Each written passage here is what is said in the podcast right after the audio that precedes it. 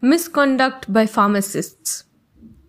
The actions of a registered pharmacist which shall qualify for misconduct and those actions which can be complained against include violation of law or violation of regulations under the Pharmacist Act, including violations associated with the duties of a pharmacist.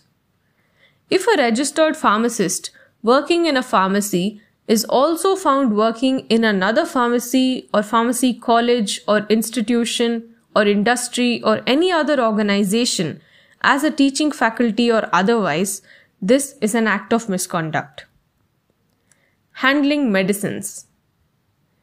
Misconduct includes dispensing medicines which require prescription without the prescription of the registered medical practitioner, or substitution of the prescription without approval or consent of the registered medical practitioner.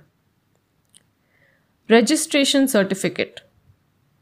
Allowing the owner of the pharmacy to use their pharmacist registration certificate without attending the pharmacy is an act of misconduct.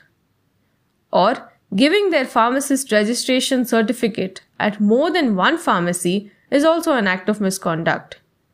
Pharmacists must maintain the prescription or dispensing records of patients for 5 years and should provide these records within 72 hours when a patient or an authorized representative makes a request.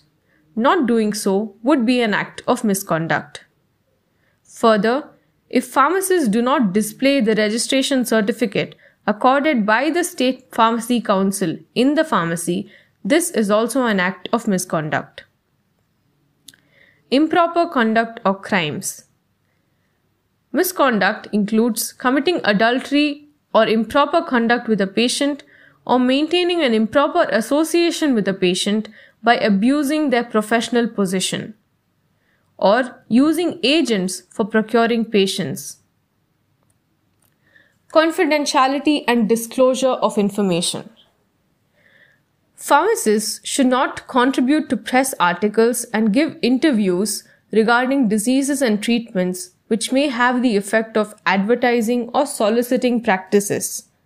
However, pharmacists are free to write to the press under their own name on matters of public health and hygienic living.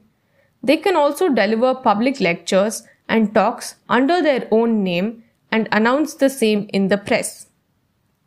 Pharmacists must not disclose the secrets of a patient learnt in the exercise of their profession.